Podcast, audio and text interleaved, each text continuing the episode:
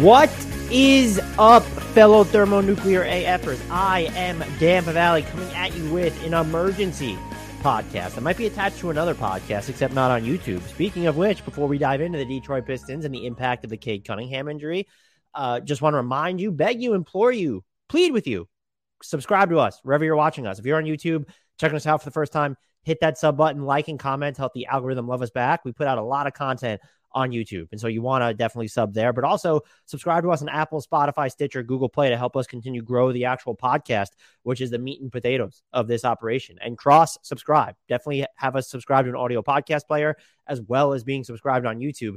If you've done both of those things, please consider telling people about this podcast. Recommend us to friends, family members, acquaintances, coworkers, random people on the street, enemies, even who you think like basketball and are looking for a good NBA podcast. We are thoroughly and seriously unserious, but also thorough in general. Have a lot of fun around these parts. Join our Discord as well, where there's always great discussions happening, and you get mailbag priorities. We very rarely have to venture out Discord for mailbag questions now, and we never really have to. We only do so just I want to give all the listeners a chance to ask questions. Maybe some people don't have Discord, but head over there. Link is in the podcast and YouTube description.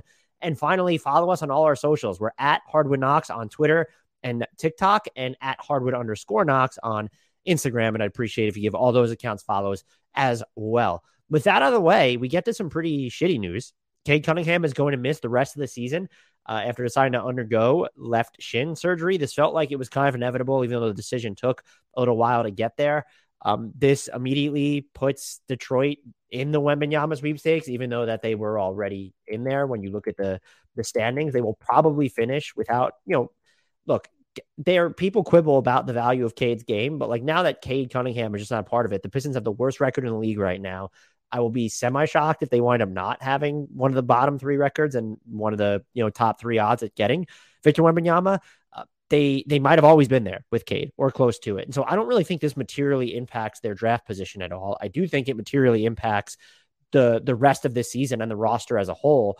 And so I wanted to touch on a few important points. The first of which is I hope Cade Cunningham makes a full recovery and will be fine. The fact that his game is not prided on all this above the rim explosion, uh, shin injuries can be fickle, especially when you're undergoing surgery on them. I think that it will just end up, you know, we shouldn't see any.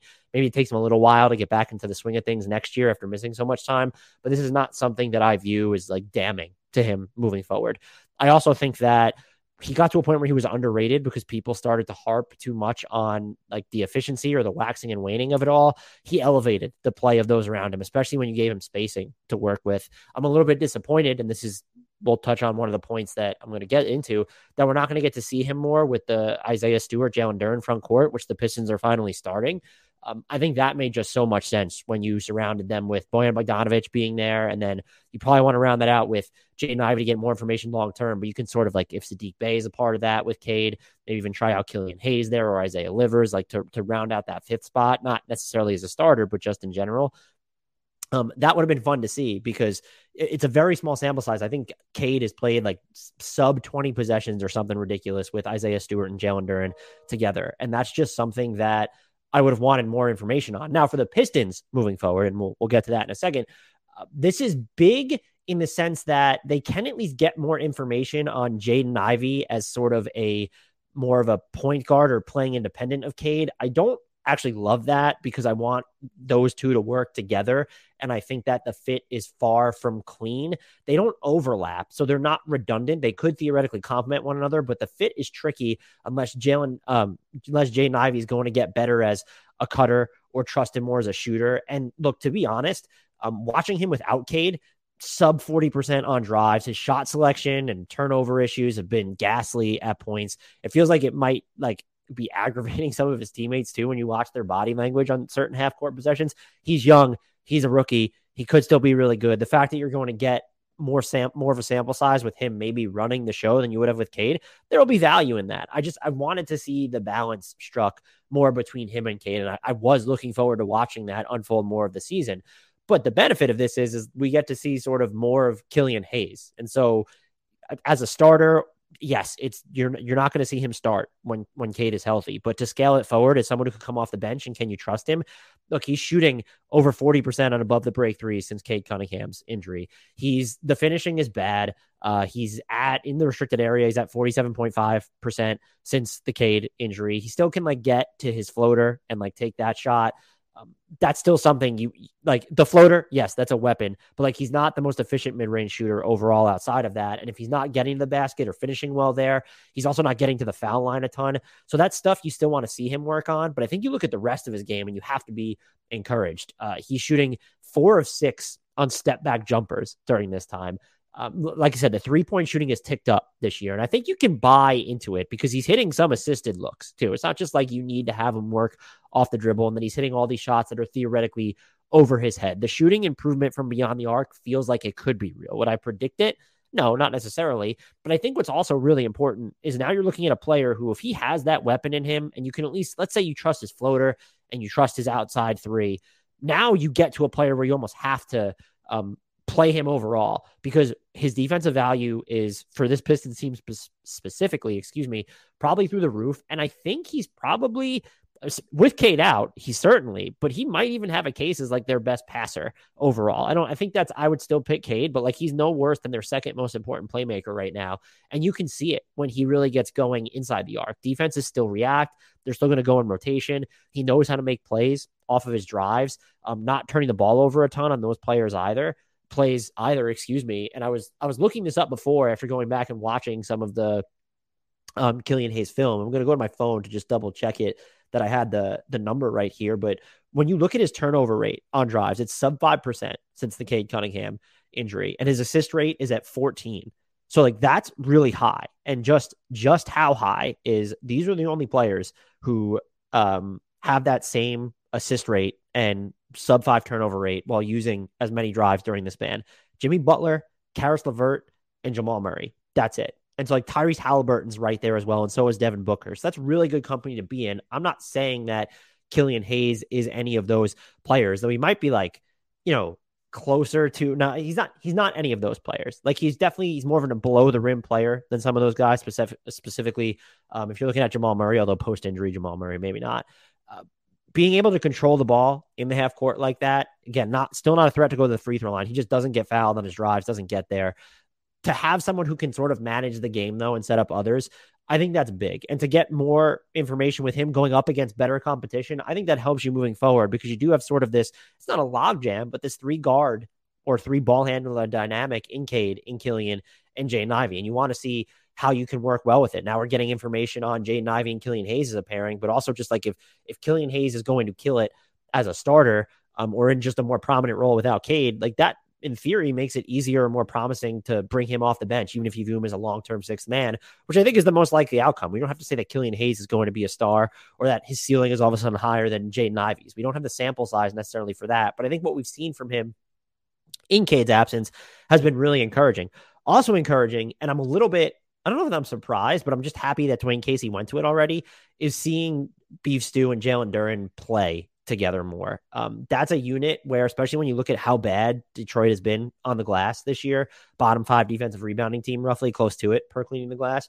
Uh, when those two play together, they're in like the 95th percentile of defensive rebounding. And I think they just complement one another really well. Um, Isaiah Stewart has been shooting like 39% on above the break threes since Cade Cunningham's injury. And he's also, you know, James Edwards III wrote a great piece about this at The Athletic. We've also seen like Beef Stew make more complicated decisions when defenders actually choose to close out on him, which again, it isn't often. I think we saw it some against the Knicks game and the in the Heat game a little bit. And there, there are some um, there there are some defenses that seem to be reacting to him and paying him more respect. He's shooting, by the way, I think it's from the right or left corner. I think it might be the left corner. Beef Stew's at 55 plus percent from three since the Cade injury when I was looking up those numbers but he's able to put the ball on the deck and like when defenders are closing out on him like he can dump it off to the next player. I don't know that i trust him yet as like a finisher in those plays. He's definitely not shooting well in those situations and he's since the Cade injury he's shooting like 37.5% or something in the restricted area so that's not great. But to have him being able to space the floor with jalen duren on, on the court you're going to run into less just you know go back and watch some of those minutes where it feels like um, even with Bagley, you quote unquote want Bagley to be a floor spacer. Like defenses were respecting respect him even less than Isaiah Stewart, much less. And it felt like every time if Beef Stewart had to put the beef, beef stew, excuse me, had to put the ball on the floor, he was kind of running into Marvin Bagley. The way that Jalen Duren moves away from the ball uh, and more active as a screen setter. You don't see that as much, even though you wouldn't consider him sort of a floor spacer. And I think at this point, where Detroit wants to play two bigs, like that's just something that they're committed to, whether you agree with it, whether you disagree with it. That's just something that they want to try moving forward. Beef Stew and Jalen Duren make all the sense in the world. And it's not, oh, well, you know, we have time to get them. No, do it now, especially with Cade out. Like I would have liked to have seen it with Cade, but do it now because like that's the the future way that your front court could function. I know that it might be tempting to uh, bench one of them in favor of going a little bit smaller. Uh, if you want to put Saddiq Bey, where, you know, I've just, the amount of times I flip flopped on my impressions of him as a player, like where I might now trust him on the ball inside the arc more than I'm going to trust his three point shooting sub 30% or something since, since Cade went down. And that's why I'm looking at all these numbers since Cade went down because that's the, the version of the Pistons that we're going to see. Um, I have hope for them though, more defensively as a rebounding team when you have Duren and Stewart on the court together. And like I said, the fact that Stewart is just more dynamic as an offensive player now, in addition to the defensive energy that he brings, I think that winds up helping out the team a crap ton. And you need to sort of up your decision making if you're going to go to minutes where you're trusting Jaden Ivey so much to go through the motions right now. And I think Killian, Killian Hayes, by the way, he's going to help there too. Just a, a smart passer. Even if you don't want to go as far as calling him a high IQ passer, he's certainly a smart passer. What's going to be interesting about this team is whether they keep Bojan Bogdanovic. He's already in trade rumors, been linked to the Lakers. I think he's been linked to, he's been linked to the Suns at all. He might have been linked to them as well. Um, he makes sense for so many teams. His shooting has been by and large immaculate. There was a little bit of a dip after the Cade injury initially, but he's he's brought that back up. And the other thing is just like he's now without Cade averaging eight drives a game. And so this is very much someone who is doing more than just shooting. And like the efficiency on these drives from him, no. There's a one dimensionality to them where it's like you don't trust Jaylen Brown to necessarily facilitate for others out of drives. Bojan's kind of the same way. But among everyone who's taken at least 50 shots out of drives since the Cade Cunningham injury, uh, Bojan Bogdanovic ranks fifth in field goal percentage at 63.1% on drives. Here's everyone Again, minimum 50 field goal attempts. And the field isn't small, it's about 60 players. Here's everyone with a minimum of 50 field goal attempts off drives since Cade's injury, shooting better than Bojan Bogdanovic. Luka Doncic, Jaylen Brown, Joel Embiid, and Kevin Durant, who, by the way, is at 70.1% on those looks for anyone who cares at home. So uh, he's important, Bojan Bogdanovic, I think, to streamlining the development for others. It's not an issue of, oh, he's taking reps away from livers and let's get Saddiq Bey into the starting lineup. I, I get maybe the impetus from some people for wanting to see that, but you're like you're bad as it is, and you're playing enough youngsters as it is. Like I said, it's Marvin Bagley seems better suited for the six man role, and he's young. I'm not personally, as a analyst, and also if I were the Pistons, I'm not going to be invested in him.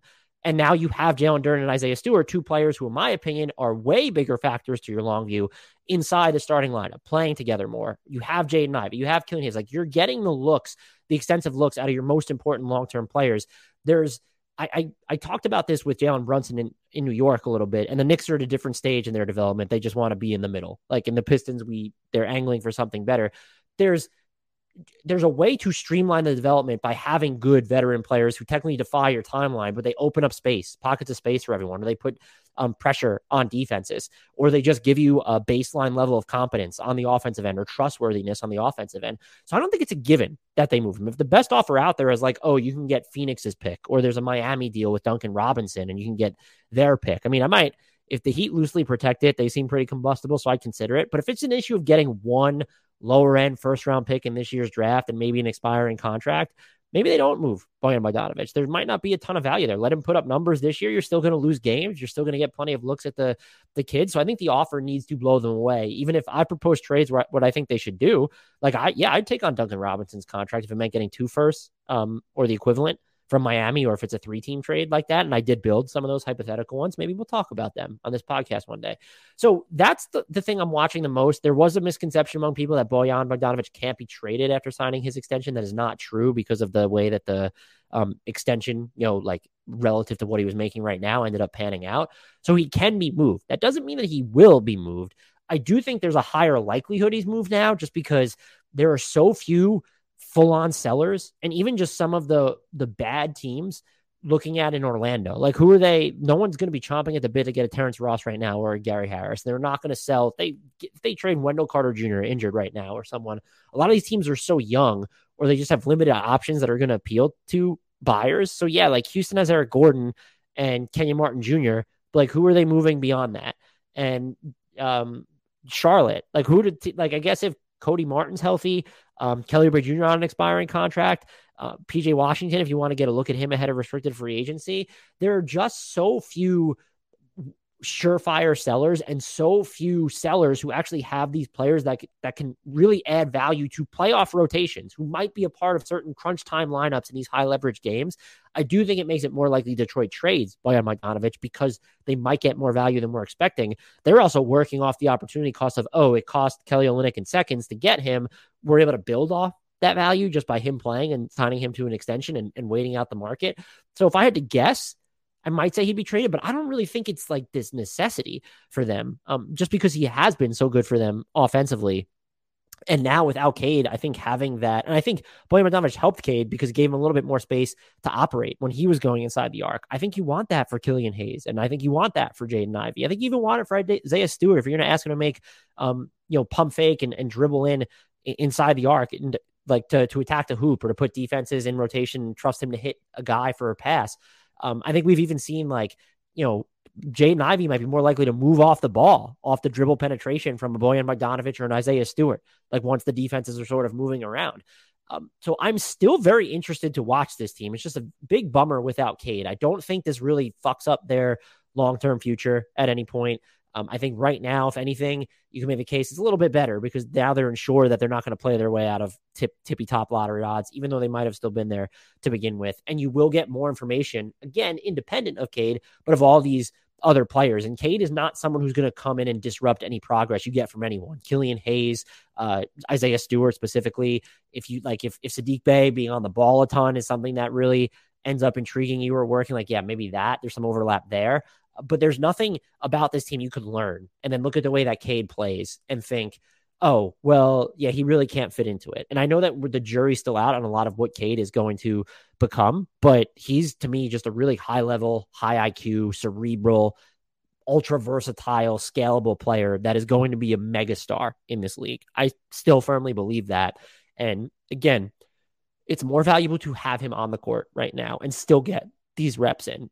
But the Pistons aren't going to go through this depth of self discovery that they weren't necessarily going to try and plumb if he were still here. And I do think that can at least be something to look towards as we move move forward. And I think without Cade on the court, like if you're not worried about maybe optimizing his role, uh, maybe it, it, makes you more inclined to be like, all right, well, we don't have a lot of extra first, we don't have extra first round picks in the chamber. We can move Bojan Bogdanovic for this, and maybe it's for not this draft from a really good team, but it's a draft that um, projects outward, so where the pick could be worth a little bit more. Uh, that'll do it for the Cade Cunningham segment, though. It's just it sucks. Uh, hopefully, he makes a full recovery. I think he will. I'm not really worried. The this Pistons team is still should be watchable for me, and I think they've at least made the right adjustments that we maybe didn't expect Dwane Casey to go to until later in the season. I know um, Laz and Ben from the Detroit uh, Bad Boys podcast, they were talking about recently how they were kind of floored that Dwane Casey went to this change. And I'd been talking to Laz about would he ever, like, how long would it take for Dwane Casey to get to this point when we did our look ahead, like, way at the beginning of the season. I think there's been some more flexibility here with, like, the way that the, the Pistons have gotten a look at players that necessarily wouldn't be Casey's first choice. Um, and if I think there's, if I think there's a downside to this, well, there's a downside to this. I want to see more of Cade and Jaden together, but there's a player that I think probably gets hurt the most by Cade being out. It might be sort of a Marvin Bagley. I think Cade was probably important to making what Bagley does best work out. The fact that he's coming off the bench now should maybe let him explore his floor game a little bit more and ensure that he's not going to be occupying the same space as the other front court player that he'll be playing with as often, or at least give him more agency where he's not going to be the really the second option in the front court among that, or, or need to even be uh, someone who is the top front court option when you're just looking at the the four five. So I, I think that's going to be a better fit for him, but he could be someone who ends up being a little bit hurt or a lot of it hurt his value this season with Cade out. Still, the Pistons, they're in the Wembanyama sweepstakes. That was true beforehand. Uh, still interested in this team, though, as I repeat myself. That'll do it for this for real, though. Please remember to subscribe to us on YouTube, especially if you've watched or listened this long. If this is your first time checking us out the actual audio podcast, subscribe Apple, Spotify, Stitcher, Google, wherever you get your podcast. We are there. Um, leave reviews and ratings on on Apple and Spotify if you can, even if you don't use them. That helps us out a ton. That's the best way to help out the show um, and telling people about us, helping us grow the community. And if you tag us on Twitter, if you comment on YouTube, um, I, I, do try to respond. And the tags on Twitter or just the recommendations. Like I've had people DM me and say that they've you know heard about this podcast via word of mouth and they decided to start listening to it and kept listening to it. So all of that means a lot. Until next time, and as always, I'll leave you, with a shout, leave you all with the shout out to the one, the only, the indelible Frank Ntilikina.